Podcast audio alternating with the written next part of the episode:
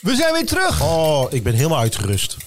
Het was fantastisch. Ik heb een heerlijke zomer gehad. Het viel eh, qua weer, nou ja, ups en downs. Ja, nou ja, ik heb gewoon lekker ge- gebakken aan het strand. Ja. Ja, daar ben ik het beste in. Gewoon niks doen aan het strand liggen, een beetje bruneren. Zo, het is net als koken, hè? Om op zijn tijd even omkeren, insmeren met een laagje vet.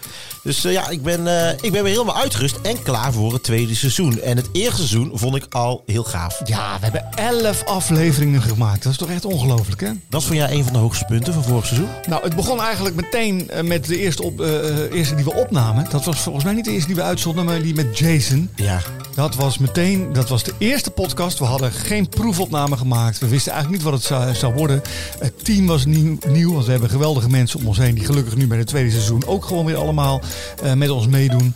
En het was meteen pats. Ja, gezelligheid. eh, eh, het is heel leuk om te doen. Eh, we, heel leuk team inderdaad. Pien, ik ben benieuwd wat Pien heeft gedaan op vakantie. Ja. Wat zou Pien heeft gedaan? Nou, Loretta gekookt. Marretje? Nee, helemaal niet. Dat is iemand die is naar Parijs Oh ja, Parijs, ja, tuurlijk. Kan ik me voorstellen. Ja, met haar salaris. Gewoon lekker naar die lekkere restaurants. En ons maar afzien op de camping.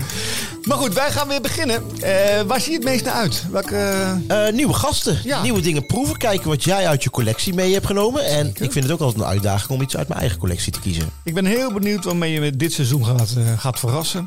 Ik weet al waarmee ik jou ga verrassen. Want de afgelopen maanden ben ik gaan zoeken naar dingen om mijn vriend Danny eh, een beetje nou ja, te vermaken, te vermijden en te verpozen. Nou, wat een culinaire, literaire, cu- cu- cu- culiteraire taal weer allemaal vanuit jouw mond, meneer Gippard. Laten we beginnen.